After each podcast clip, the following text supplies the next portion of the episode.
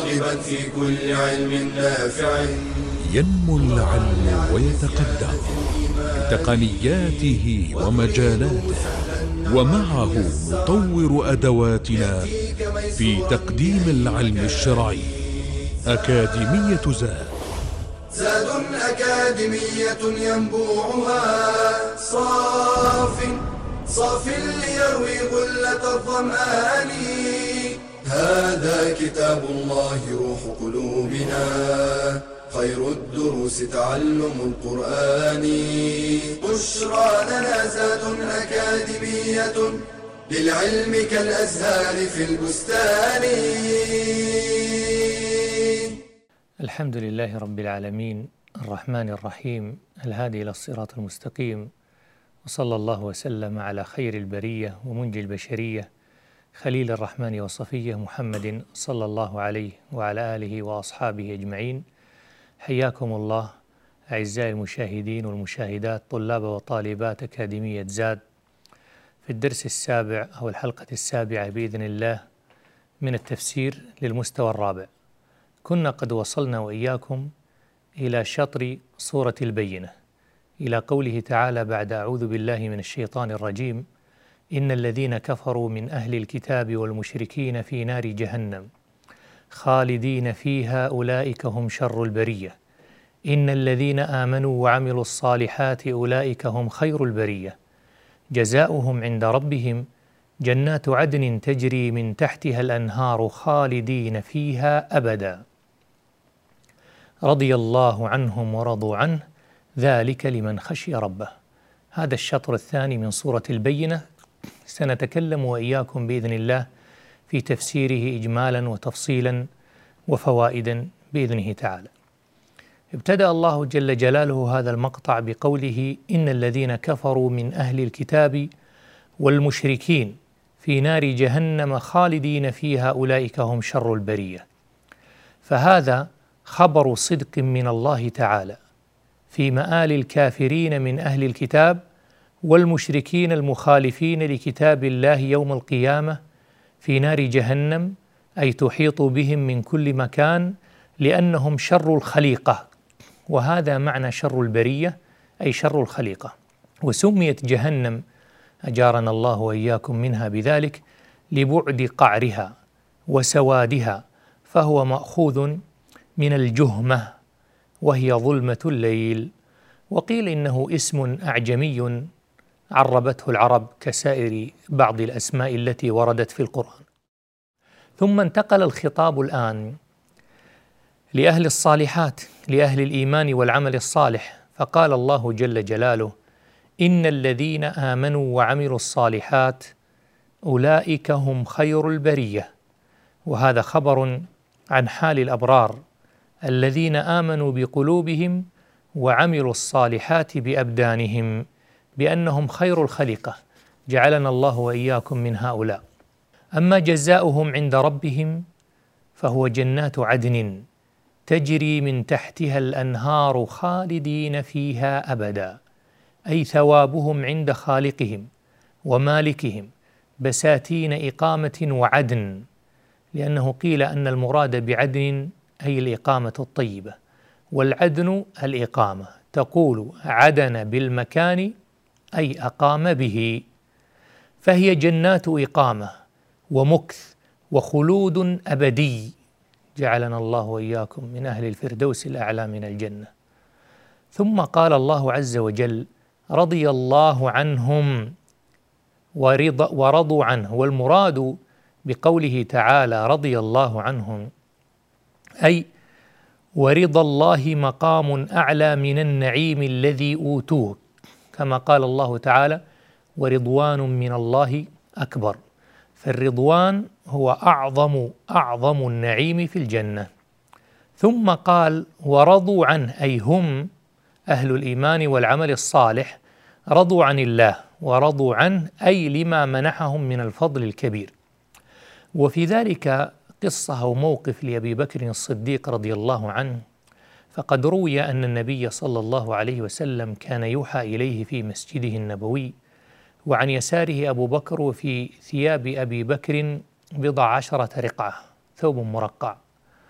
فالتفت النبي صلى الله عليه وسلم وهو يوحى إليه إلى أبي بكر رضي الله عنه فقال يا أبا بكر إن جبريل أتاني الساعة ينشدني يا أبا بكر أن الله ينشدك هل أنت راض عن ربك؟ فاستعبر أبو بكر فبكى رضي الله عنه وهو يقول وما لي لا أرضى عن ربي وما لي لا أرضى عن ربي. اذا وصل الرضا بأبي بكر أن يسأل الله جل جلاله من فوق سبع سماوات عن رضاه هل هو راض عن ربه؟ هم أي الصحابة الكرام رضي الله عنهم أرضوا الله أرضوه إلى أن سأل هو عن رضاهم. وهي أعلى المنازل جعلنا الله وإياكم من أهلها. لكن هذا الرضا كما قال الله عز وجل لأهل الخشية. لذلك قال ذلك لمن خشي ربه أي هذا الجزاء جنات عدن والخلود فيها حاصل لمن خشي الله واتقاه حق تقواه وعبده كأنه يراه وقد علم أنه لم يره. فإنه يراه وهو من مقامات الإحسان. اذا الخشية بالغيب والشهادة هي سبب رضوان الله جل جلاله. وفي هذه الآيات التي سمعتم أيها الإخوة أيها الأخوات فوائد جمة كثيرة جدا. أول فائدة متعلقة بقوله تعالى: خير البرية هم خير خلق الله عز وجل على الإطلاق، وهم الطبقات التي بينها الله كثيرا ومن يطع الله ورسوله فأولئك مع الذين أنعم الله عليهم من النبيين والصديقين والشهداء والصالحين. وحسن أولئك رفيقا. وهذا أيضا من تفسير القرآن بالقرآن في بيان أهل الخشية الذين يحبهم الله جل جلاله. فأعلى هذه الطبقات النبوة. ثم الصديقية وعلى رأس الصديقين أبو بكر رضي الله عنه ومن الصديقين مريم ابنة عمران وغيرها من الصالحين. وهو أفضل هذه الأمة أي أبي بكر رضي الله عنه بعد نبيها صلى الله عليه وسلم بالإجماع. ولا شك في ذلك فإن الله عز وجل قال إلا تنصروه فقد نصره الله إذ أخرجه الذين كفروا ثاني اثنين. الحديث عن رسول الله صلى الله عليه وسلم. ثاني اثنين أي محمد صلى الله عليه وسلم وأبي بكر إذ يقول لصاحبه لا تحزن والمقصود أبو بكر لا تحزن إن الله معنا. وكثير من الآيات أشارت إلى أبي بكر الصديق فهو الوحيد الذي هاجر مع رسول الله صلى الله عليه وسلم. وقد بلغ عمر رضي الله عنه أن أناسا في خلافة عمر كانوا يفضلون عمر على أبي بكر رضي الله عنه. فجمع الصحابة رضي الله عنه فقال مه ما لي أراكم تفضلون عمر على أبي بكر؟ تفضلون عمرا على أبي بكر والذي نفسي بيده لليلة من ليالي أبي بكر مع رسول الله صلى الله عليه وسلم تزن عمر وآل عمر. إنه هاجر مع رسول الله صلى الله عليه وسلم فكان يسبقه تارة ويعقبه تارة فيسأله رسول الله صلى الله عليه وسلم لم تصنع هذا يا أبا بكر؟ قال أتذكر الرصد فأكون أمامك فأرصد ولا ترصد يا رسول الله وأتذكر الغيلة وأكون وراءك فأغتال من ورائك ولا تغتال يا رسول الله. فأي حب وأي صديقية وأي صدق كان يفعل أبو بكر رضي الله عنه مع رسول الله صلى الله عليه وسلم. ثم بعد درجة الصديقين درجة الشهداء ثم درجة الصالحين وكلاهما.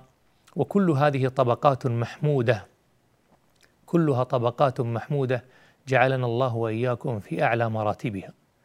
ثم من فوائد الآيات استحقاق الكفار من أهل الكتاب والمشركين لوصف شر البرية. كما وصف أهل الإيمان والعمل الصالح بخير البرية وصف هنا الكفار من أهل الكتاب والكفار من المشركين بأنهم شر البرية لأنهم ضلوا بعد تلبسهم بأسباب الهدى ونتم بإذن الله بعد الفاصل. بشرى لنا أكاديمية للعلم كالأزهار في البستان. روي أن مسروقا ادان دينا ثقيلا. وكان على أخيه خيثمة دين فذهب مسروق فقضى دين خيثمة وهو لا يعلم. وذهب خيثمة فقضى دين مسروق وهو لا يعلم. إنه الإيثار أعلى منازل الكرم والسخاء وأسمى مراتب البذل والعطاء. خلق يبعث على المودة والرحمة ويدل على الصفاء والنقاء. امتدح الله به أصحاب نبيه صلى الله عليه وسلم من الأنصار فقال والذين تبوأوا الدار والإيمان من قبلهم يحبون من هاجر إليهم ولا يجدون في صدورهم حاجة مما أوتوا ويؤثرون على أنفسهم ولو كان بهم خصاصة. وللإيثار فوائد عظيمة وثمار جليلة منها انتشار التعاون والتعاضد بين المسلمين جلب البركة ونماء الخير وتحقيق الكفاية المادية في المجتمع كمال الإيمان وحسن الإسلام الوصول إلى محبة الله ورضوانه حصول الألفة والمحبة بين الناس البعد عن صفات الشح والاثره من علامات الرحمة التي توجب لصاحبها الجنة ويعتق بها من النار. فهنيئا لمن تزين بهذا الخلق الكريم وأصبح ممن قال الله فيهم ومن يوق شح نفسه فاولئك هم المفلحون بشرى أكاديمية للعلم كالأزهار في البستان. حياكم الله من جديد. وصلنا معكم إلى استحقاق الكفار من أهل الكتاب والمشركين لوصف شر البرية. كما وصف أهل الإيمان والعمل الصالح بخير البرية وصفوا هؤلاء بشر البرية لأنهم ضلوا بعد تلبسهم بأسباب الهدى. فأما أهل الكتاب فإن لديهم كتابا فيه هدى ونور فعدلوا عنه إلى عبادة الصليب ونحوه. لذلك ضلوا. وأما المشركون فلأنهم كانوا على الحنيفية السمحة ملة إبراهيم كما كان ورقة بن نوفل وقس بن ساعدة وغيرهم فأدخلوا فيها عبادة غير الله جل جلاله. ثم يا أيها الإخوة يا أيها الأخوات إن أكمل نعيم على الإطلاق. أن الله تعالى يرضى عن عباده المؤمنين فيحل عليهم رضوانه فلا يسخط عليهم أبداً. وينظرون إلى الله تبارك وتعالى بأعينهم كما يرون القمر ليلة البدر وهذا أكمل نعيم أهل الجنة كما قال النبي صلى الله عليه وسلم لترون الله كما ترون القمر ليلة البدر لا تضامون وقيل لا تضامون في رؤيته. جعلنا الله وإياكم من أهل رؤية النعيم. ثم إن رضا الله في هذه الصورة ينقسم إلى قسمين. رضا بالله ورضا عن الله. فالرضا بالله أن ترضى به ربا ومدبرا ومنعما. وأما الرضا عنه فترضى بما أنعم الله عليك وترضى عنه فيما يقدر ويقضي لك. هذا بإجمال حديثنا عن هذه الصورة حيث تكلمنا عن معانيها بإجمال وذكرنا بعض فوائدها. ولا أريد أن أختصر عليكم أو أكتم بعض الفوائد التي جمعتها في تفسير هذه الصورة وهي من أجمل الفوائد. قوله تعالى شر البرية أي شر الخليقة. قال بعض العلماء أن هذا يحتمل أن يكون على التعميم.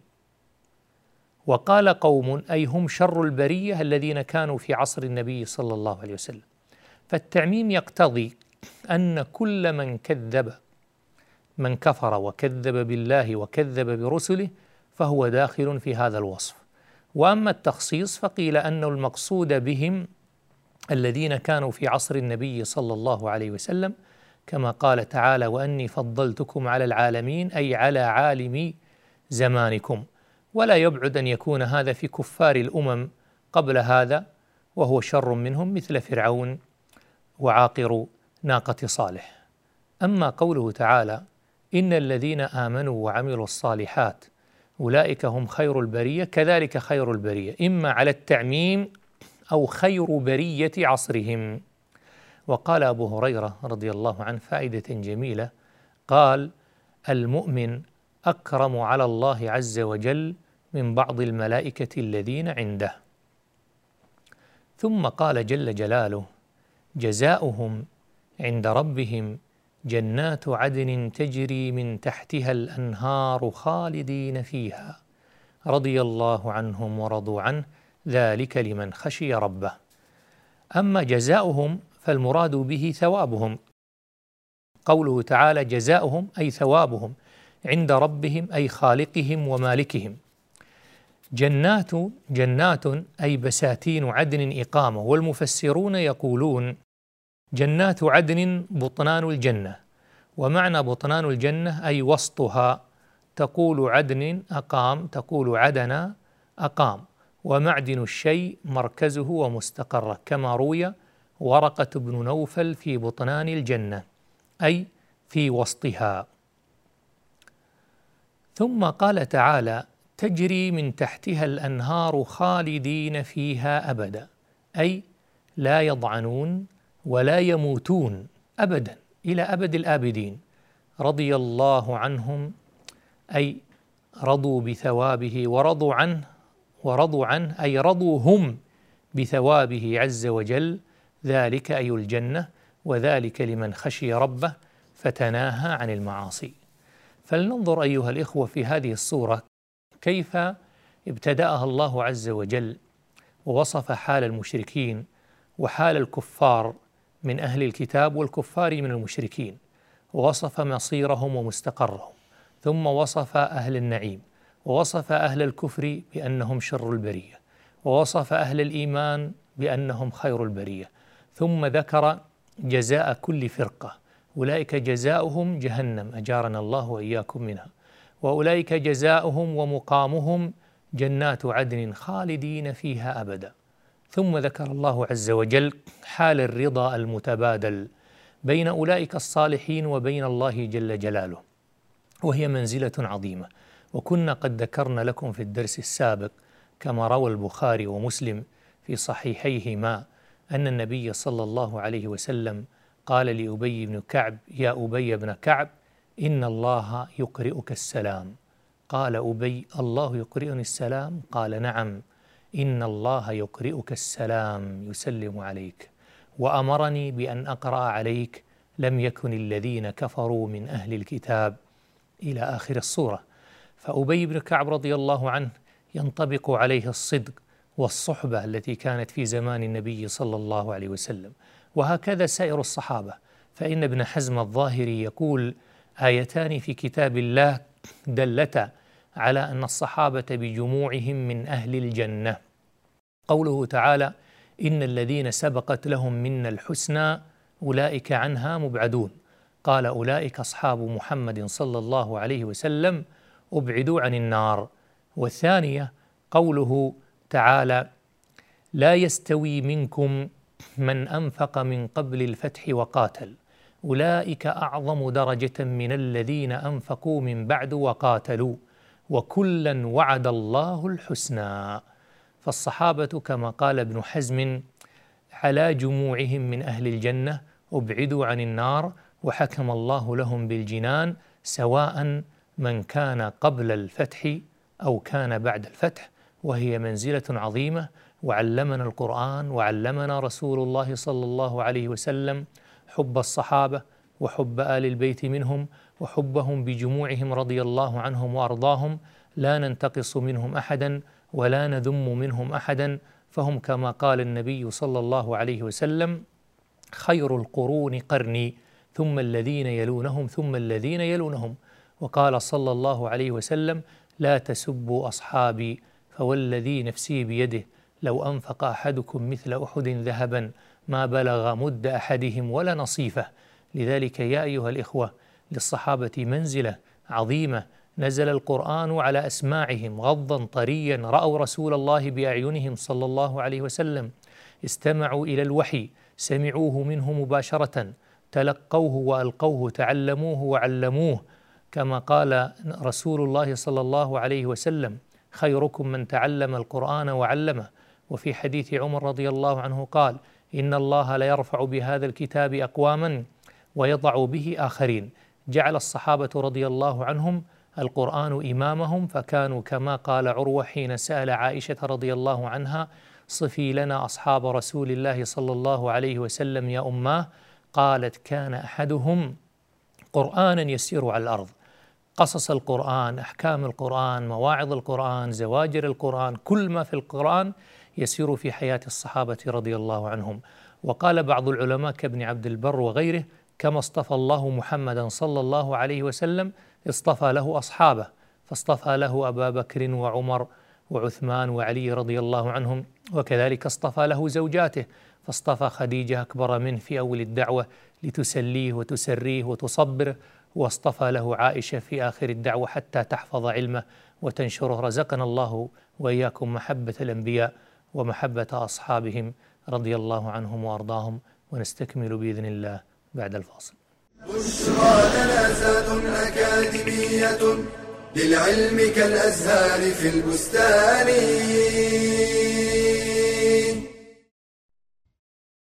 لأن يأخذ أحدكم أحبله ثم يأتي الجبل. فيأتي بحزمة من حطب على ظهره فيبيعها فيكف الله بها وجهه خير له من أن يسأل الناس.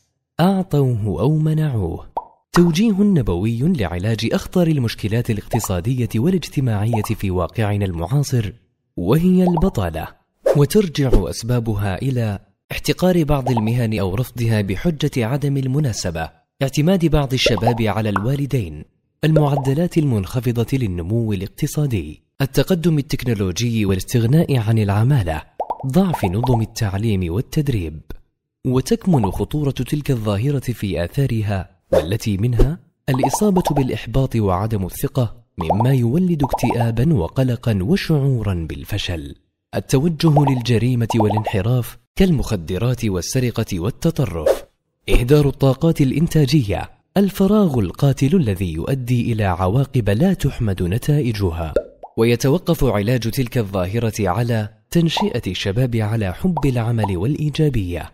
تقديم القدوات الجادة الناجحة. توفير فرص العمل المناسبة. تقديم الدورات التدريبية المؤهلة للمشاركة في سوق العمل.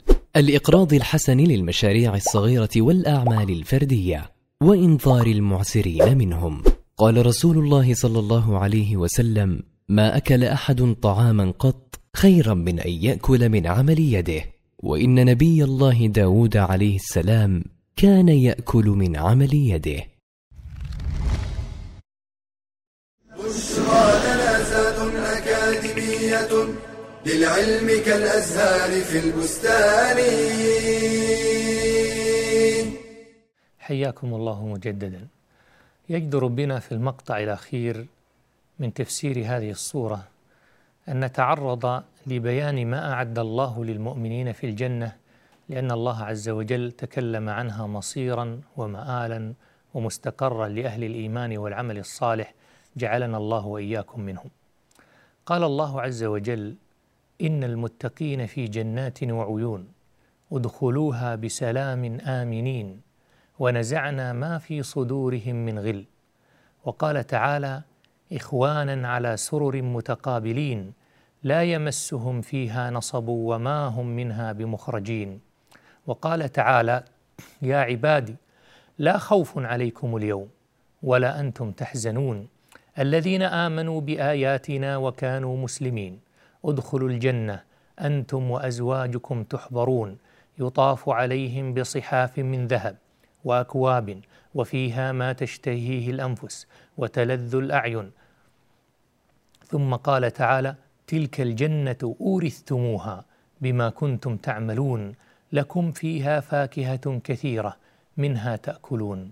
وقال تعالى إن المتقين في مقام أمين في جنات وعيون يلبسون من سندس واستبرق متقابلين. وقال تعالى كذلك وزوجناهم بحور عين يدعون فيها بكل فاكهة آمنين. لا يذوقون فيها الموت إلا الموتة الأولى. وقال تعالى ووقاهم عذاب الجحيم. فضلا من ربك. ذلك هو الفوز العظيم. وقال تعالى إن الأبرار لفي نعيم. على الأرائك ينظرون. تعرف في وجوههم نضرة النعيم. يسقون من رحيق مختوم ختامه مسك وفي ذلك فليتنافس المتنافسون ومزاجه من تسنيم عينا يشرب بها المقربون. أما الأحاديث فهي كثيرة نأخذ منها. حديث جابر رضي الله عنه قال قال رسول الله صلى الله عليه وسلم يأكل أهل الجنة فيها ويشربون ولا يتغوطون ولا يمتخطون ولا يبولون ولكن طعامهم ذلك جشاء كرشح المسك يلهمون التسبيح والتكبير كما يلهمون النفس.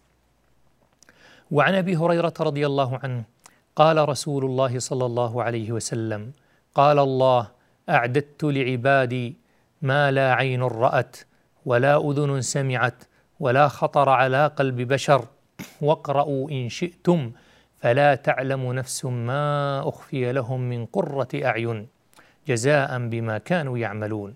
وعنه قال رسول الله صلى الله عليه وسلم أول زمرة يدخلون الجنة على صورة القمر ليلة البدر ثم الذين يلونهم على أشد كوكب دري في السماء إضاءة لا يبولون ولا يتغوطون ولا يتفلون ولا يمتخطون أمشاطهم الذهب وريحهم المسك ومجامرهم الألوة اي عود الطيب أزواجهم الحور العين.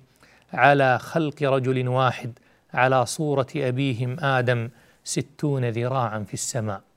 وفي رواية للبخاري ومسلم آنيتهم فيها الذهب ورشحهم المسك ولكل واحد منهم زوجتان يرى مخ ساقهما من وراء اللحم من الحسن لا اختلاف بينهم ولا تباغض قلوبهم قلب قلب رجل واحد يسبحون الله بكرة وعشيا وعن المغيرة بن شعبة رضي الله عنه عن رسول الله صلى الله عليه وسلم سأل موسى صلى الله عليه وسلم ربه ما أدنى أهل الجنة منزلة؟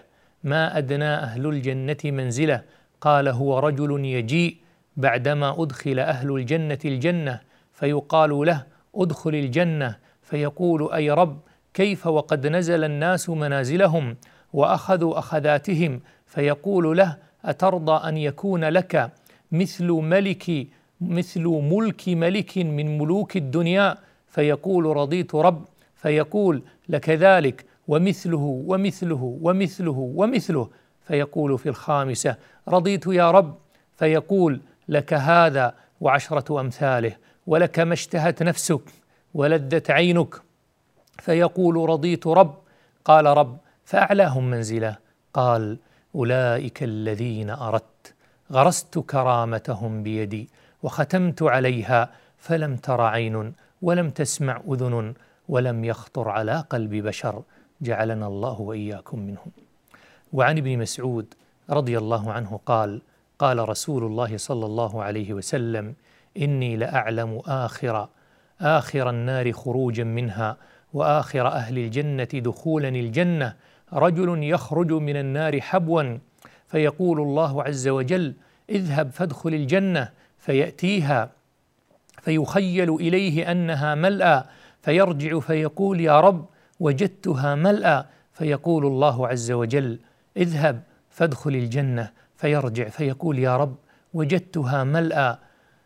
في سوء فيقول اذهب فادخل الجنة فيأتيها فيخيل إليه أنها ملأى فيرجع فيقول يا رب وجدتها ملأى فيقول الله عز وجل له اذهب فادخل الجنة فإن لك مثل الدنيا وعشرة أمثالها أو إن لك مثل عشرة أمثال الدنيا فيقول أتسخر بي أو تضحك بي وأنت الملك؟ قال فلقد رأيت رسول الله صلى الله عليه وسلم ضحك حتى بدت نواجذه فكان يقول ذلك أدنى أهل الجنة منزلا هذا أدناهم.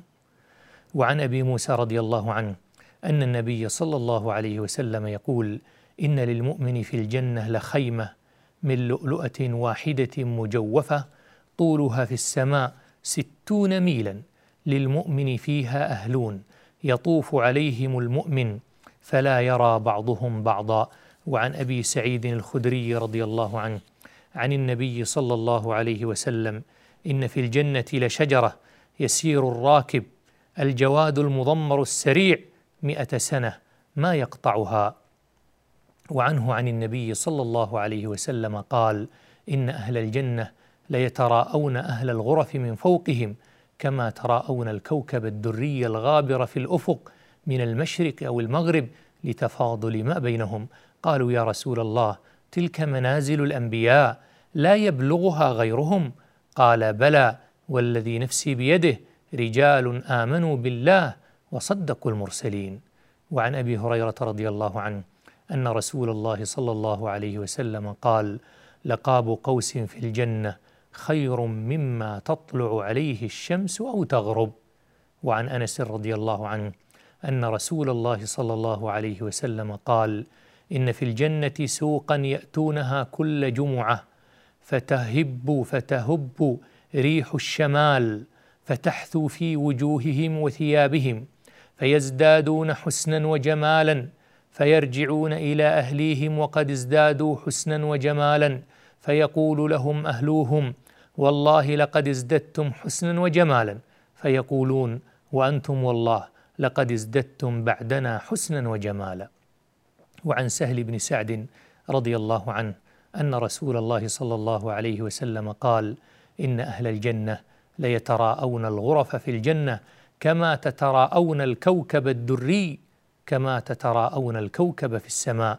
وعنه قال شهدت من النبي صلى الله عليه وسلم مجلسا وصف فيه الجنة حتى انتهى ثم قال في آخر حديثه فيها ما لا عين رأت ولا أذن سمعت ولا خطر على قلب بشر ثم قرأ فلا تعلم نفس ما أخفي لهم من قرة أعين إلى قوله تعالى تتجافى جنوبهم عن المضاجع وعن أبي سعيد وأبي هريرة رضي الله عنهما. أن رسول الله صلى الله عليه وسلم قال إذا دخل أهل الجنة الجنة ينادي مناد إن لكم أن تحيوا فلا تموتوا أبدا وإن لكم أن تصحوا فلا تسقموا أبدا وإن لكم أن تشبوا فلا تهرموا أبدا وإن لكم أن تنعموا فلا تبأسوا أبدا.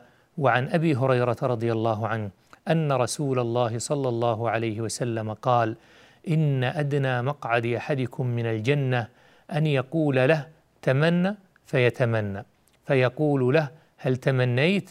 فيقول نعم. فيقول له فإن لك ما تمنيت. ومثله معه.